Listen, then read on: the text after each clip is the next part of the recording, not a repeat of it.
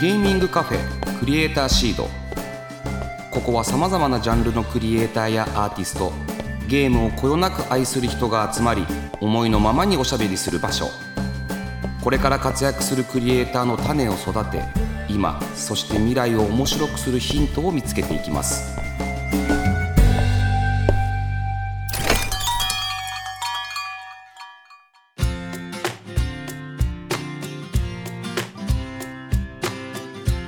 っしゃいませ。ゲーミングカフェクリエイターシードオーナーの坂本和則です。この番組は毎回ゲストをお迎えしてまったりコーヒーを飲みながらゆるーくトークしていきます。ぜひお聞きのあなたも一緒にお茶を飲みながらリラックスして聞いてくださいね。今回のクリエイターシードはスタジオにゲストの方をお迎えしております。お声をお願いできますでしょうか？はい。クリエイターシードをお聞きの皆様はじめまして。恋愛風ノベルゲームインキャラブコメ。作者のジョセフと申します。よろしくお願いいたします。よろしくお願いします。ジョセフさんとも初めましてですよね。はじめまして初めまして。すいません。あの半蔵門まで来ていただいて今日はお暑い中。いえいえいえあのお声かけいただいてあの結構びっくりしたんですけど。いやいやいやいや大変光栄だなと思ってぜひあのお話しさせていただければなと思って。ラジオは初めてなんですか？あもうバリバリ初めてですね。どうですかこのスタジオとかいやなんかフィクションとかで見た。スタジオそのものでここに私が座ってこうやってお話しさせていただくなんてもう夢にも思わなかったのであの嬉しいですし。あ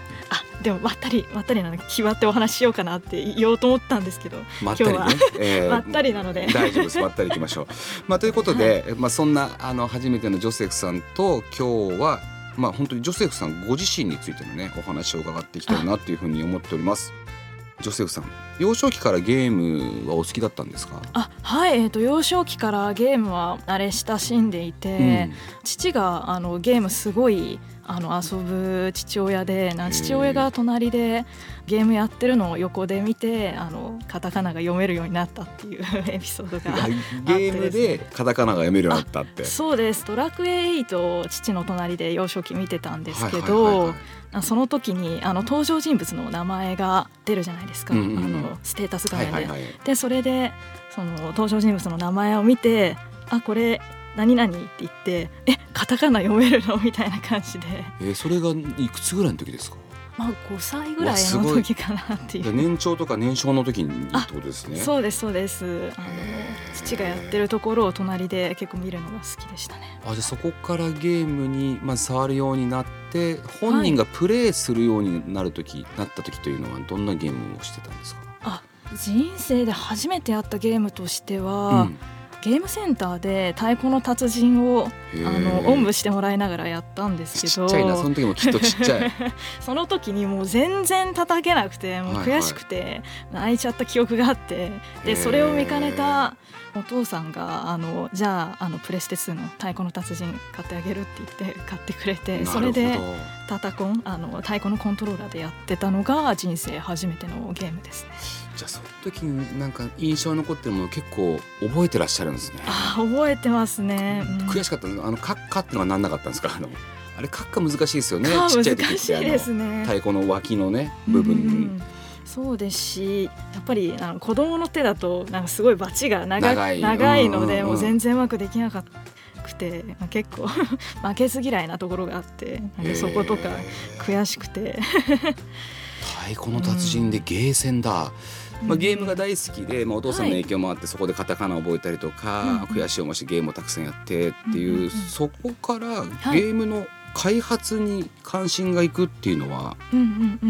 どういう心情の変化というかなんかきっかけみたいなのはあったんですか？そうですね。開発に関心がいくのは、まあ、ある意味私の性格からいくと自然というか私、昔から絵描くとか、あとは小学3年生ぐらいの時からブログに小説を連載してたりとか、あの作ること大好きだったんですよね。物語を作るとか好きで。だからゲーム開発をあのよしやろうっていう感じで意気込んでやったというよりかは自然になんか息するようにじゃあ作る方もやってみるかみたいな感じでまあ、もういろいろ書いてるし作ってるしじゃあまあそのまま別にゲーム気づいたらもうなんか作ってたぐらいな、あはいあのその通りで、はい、息を吸うようにですよ。作るのも好きなんですよねいろいろ。まあ多分当然覚えてらっしゃると思うんですけど初めて作ったこれ作ったの私っていうゲームっていうのはどんなものだったんですか？私小学生の時は RPG スクール2000うんうんうんうん。でゲーム作りをしてたんですけどもう RPG スクール2000でもうめちゃめちゃ小学生のゲームのネーミングなんですけど「デスティニーヒーローズ」っていうゲームを作ったんですよ。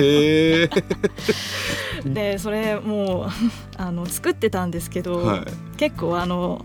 制作頓挫するっていうか、い。体験版で終わっちゃったんですけど作ったゲームは 父親に見てもらいながらでそれはいくつぐらいですか？11歳12歳ぐらいの時じゃかあ小学校5年6年ぐらいがそうですね。でもなんかその時に作ったゲームにしては頑張った方というか顔グラフィックとかも自分で256色で描きましたし、すごっまあさそういう意味では独学なんですかね。あそうですね。基本独学っていうかこれ勉強っていうのは逆にど,、うんうん。どうどういうものをあのイメージまあ多分そういうのに、参考書を読むとか、うんうんうん。いわゆるプログラミング教室行くとかああるいはその家庭教師みたいなゲームを作った人がつくとかっていうことなんじゃないかなと思うんですけども大体でうんうんうん。も確かにもうおっしゃる通りで、うんみんな大体その当時からやられてる方ってうん。小さすぎるんで、うん。独学以外ないんですよね。あ。そうですね。見てたとしてもその作る2000の作り方のなんか個人サイトとか、うんうんうん。ウェブサイトとかあとは HSP ホットスーププロセッサーも少しだけ使ってたの。その時は参考書は買ってもらったんですけどそれぐらいかなっていう。うーん。いやでもねテーマはあれですね息を吸うように作るっていうことですよ本当に。であっという間にそういうことを作り始めるようになってうんでじゃあちょっといいですか、はい。陰キャラブコメについて聞いてこちらのゲームはあ攻略キャラが陰キャのみの恋愛風ノベルゲームということでブースにて PC 版400円 Google プレイストアにて500円で販売されております。2022年10月に販売をスタートしその後人気 VTuber やストリーマーの方の実況をはじめ各種メディアに取り上げられたり、まあ、大人気声優さんがおすすめしたりとなんと現在7500ダウンロードまあ突破してるってことですよ。あ。注目ゲームになっておりますすごいですね。ありがとうございます。じゃあまずはその陰キャラブコメのストーリーについて少しお話をいただいてもよろしいですか？あはい、はい。えっ、と陰キャラブコメはですねその陰キャが大好きな主人公がいるんですけどただ主人公が通ってる大学は結構国際色豊かで、うんうん陽キャばかりの、はいはい。もう吐き気を催すような大学に通ってる主人公が、まあ、ひょんなきっかけからその陰キャまみれの楽園というかオタクサークルに入っていろんな人間関係を巻き起こしていくみたいなストーリーに、なってますよね。はいなってますね。もうもうすでに着眼点がまあめちゃくちゃ面白いんですけどゲームのこの構想とか、まあ、開発っていうのはいつぐらいからスタートしてたんですか？そうですね。これは制作1年半ぐらいかけて作って。でも1年半でできたんだでもなんか結構なんかサボりながら作ってましたけどね。え、うん。ちなみに何人で作られてるんですか？えっ、とこれ素材の提供は、はい。あの釈迦鉢の音とかイラストとかは、えー、と知人とか友人とか、大学時代のサークルの先輩とかにお願いしてるんですけど制作は基本一人で、はい来ました。一人また来ました。まだってなんですか？僕はねいやゲームクリエイターの方のすごいいやみんなすごいんですけど、その中でもその一人で全部やってしまう人っているんですよ最近。はいはいはいはい。その人たちをずっと探してるんです。あ。で今のは来たっていうのは見つけたっていう ところです。はい。まさしくはい一人で作ったゲームになってますね。そっか制作全般。しかも一部イラストまでジョセフさん自らやられてるっていうことですよね。はい。そうですね。へえジョセフさん自体は過去にその恋愛ノベルゲームとかそういう恋愛シミュレーションゲームっていうのはやられてきてはいるんですか？あ実はあの全然やってこなくてやってこなかった理由としてはその陰キャがあんまりいないからというあの好みの陰キャがいないのであなんかやっぱどうしてもあそこらのゲームってちょっと陽陽キャというか、はい、なんかトップ3っぽいですもんね。なんか学園トップ3みたいな。うんうんうん、なので触手が動かなかったっていうかうんそう結構あの作品の中であの好きなキャラクターを探して遊んじゃうところがあるっていうかあこのキャラ好きそうだからこのコンテンツちょっと触ってみようみたいな結構そういうところがあるのでそもそも好きなキャラクターこの作品いるかなって考え込んじゃっていなさそうだとちょっとあんまりやらないタイプなのでだからインラブを作ったっていうのもあるんですけど私は過去にそんなにそうかやりたいと思ってたけど、はい、過去に好きなキャラがいなかったからやんなかったなので好きなキャラがいるゲームを作ろうつまり自分がやりたいゲームは自分で作ろうと思ったってことですよね。そうです。はい。いや僕本当まさにインディーゲームクリエイターのまあ鏡というかこうあるべきっていうところの代表だと思うな。自分がやりたいゲームは自分で作ったんですよ。このゲーム自体にジョセフさん的に特にこだわった点だったりとか、意識したことってあるんですか？特にこだわったところとしてはやっぱりその自分の納得のオタクあの陰キャを徹底的に再現するというか、納得のオタクね、はい、そう。なんかオタクとデートに行くなら絶対ここ行きたいみたいなこういういたたまれなさに包まれたいみたいな その陰キャとデートする上で包まれたい感覚空気みたいなところを再現できるようにみたいなところはすごいこだわって作りましたね。いたたまれなさね。なるほど。なんか作ってる最中になんか印象的ななんかまあエピソードとか、うんうん、なんか大変だったこととかちょっとした事件とか1年半作ってればいろいろあると思うんですけど何かありました、うんうんそうですね。大変だったこととしてはやっぱり誰にもネタバレできないことかなっていう。結構そうですね。隠しルートとかが実はあったりして、うん、なんかそこまで結構ねストーリーを作り込む上でやっぱり人に喋りたくなっちゃうっていうか結構ね SNS で、ね、何でも喋りたくなっちゃうタイプなのでそういう意味でもう発売まで誰にもネタバレできないしあやばい。今ここで事故ったらどうしようみたいな。一人でそういった悩みを抱えながら。そうなんですよ。なんか絶対この作品出したいのにそうなんか制作仲間でちょっと倒れるわけにはいかないみたいなところでそうネタバレできないしもう絶対にネタバレせずに出したいなってところで秘密にするのが結構大変でしたね。でもそのいろいろなまあエンディングがあるわけじゃないですか、はい、それもそうまあ自分の想像の中で何個も何個も作っていった、はい、この流れだとこうなるっていうそうですね、うんうん、あのこのキャラのなんかこういう末路が見たいというか こういうエンドが見たいみたいなこういう性格とかキャラ付けだったら行き着く先はここだろうなみたいなところを自分が見たいところでこうなるだろうみたいなところあのどっちも考えながら作りましたね。制作自体は1年半かかりましたがその頭の中の構想自体はもう56年やってるっていうことなんですかね。そうですね。まあぼーっとその陰キャキャラを自分で思い浮かべながらあるいはこういった陰キャラ陰キャキャラがいたらいいなっていうのは、まあ、結構前からあったんですもんね。そうですね。なんか自分の納得のいく何か創作作品一本残したいなみたいな気持ちはずっとあったんですけど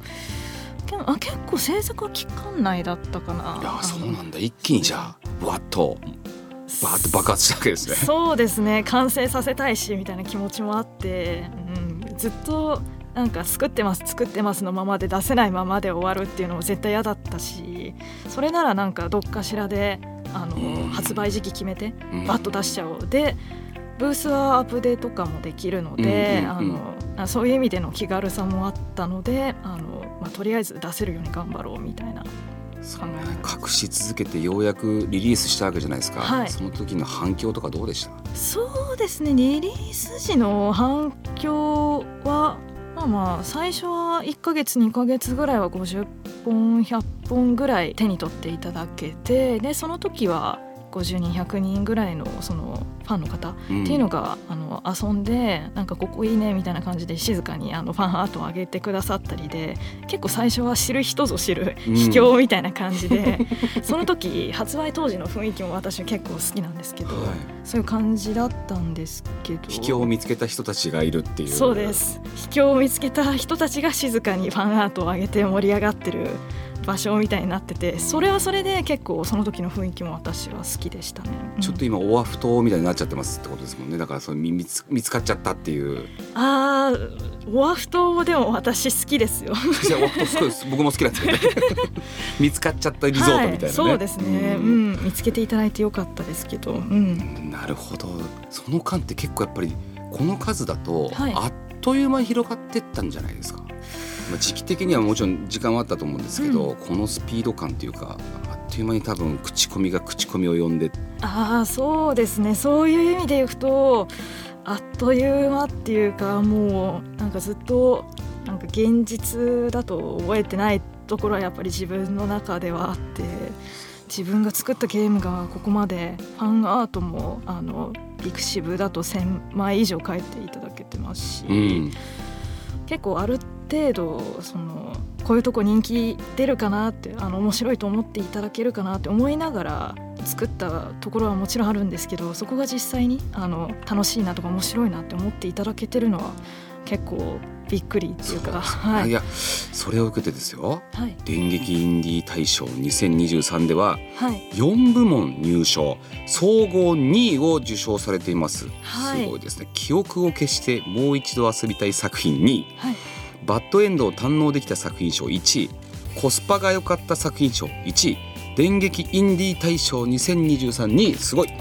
これはすごいな。あーありがとうございます。電撃オンラインのねはい。そのこのランクって結構ねちゃんと厳しいですもんねそこに2位っていう。そうですね。これはあのファンの方っていうのがあの私がその SNS でこれもしよかったらあの投票していただけませんか？みたいなところをつぶやいたらファンの方が投票したよ投票したよって言ってすごいあの熱量で投票していただけて ファンの方の結構おかげかなとは思ってるんですけど。でもそそれはね皆さんいろいろなゲームのねクリエイターもやってますけれども、まあ、そこはそこでねちゃんとゲームが評価されたということだと僕は思いますよ。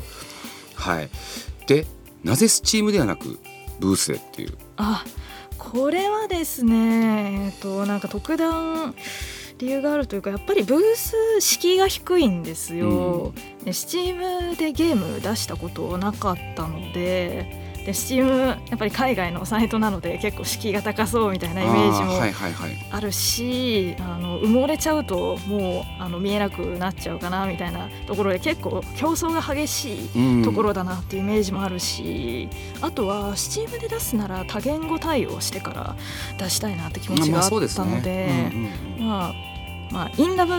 やっぱりその日本の方に、ね、共感しやすい。もちろんあの海外からファンですっていう方もいらっしゃってすごくありがたいんですけど結構日本の方に共感を得やすいゲームだと思ってるので、まあ、まずはブースからでブース結構アップデートとかもあの気軽にできるみたいなプラットフォームっていうことをあの調べて知ったので、まあ、そういう意味でも最初発売する時の敷居の低さその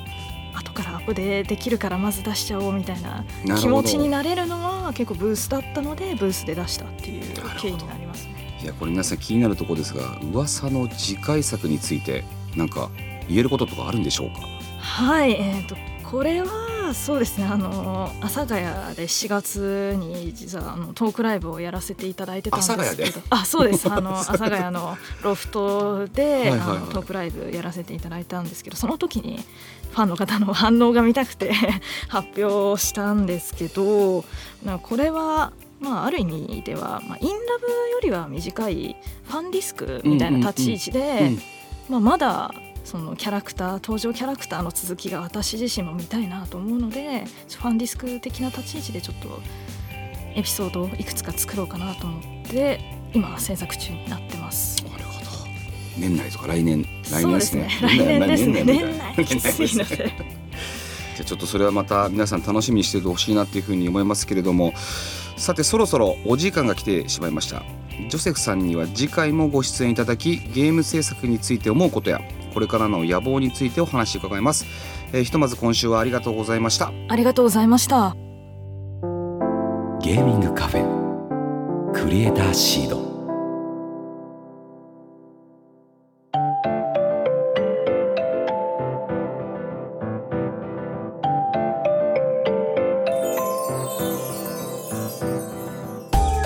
坂本和則がお届けしてきましたゲーミングカフェクリエイターシードそろそろお別れのお時間です。はい。ゲストジョセフさんでしたけれどもなあ面白かったな。陰キャラブコメについていろいろ聞きましたけど、まあ、一人で作られているで1年半ぐらい7500ダウンロードですよ。なんかさその辛かったことちょっと聞いたじゃないですか。まあ、ゲーム作ってることはきっと多分楽しいんでしょうけれどもネタバレしないようにすることが本当ストレスだったっていうのがまたちょっとなんか面白いですよね。はい。なんかね納得いくものを自分がいいと思うものを作り上げるというなんかインディーゲームクリエイターのなんか鏡のような、まあ、こんなこと言われたらまた嫌でしょうけれども僕から見ててなんか本当に鏡だなっていうふうにね